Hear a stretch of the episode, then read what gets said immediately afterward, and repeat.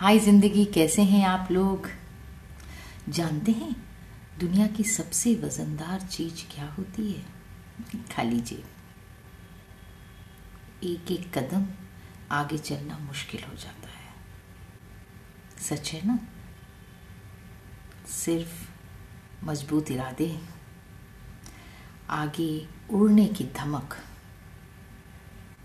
अपने सपनों की ऊंचाइयों को छूना यही कुछ चीज़ हैं। जो खाली जेब हो तो भी पूरा कर देती हैं।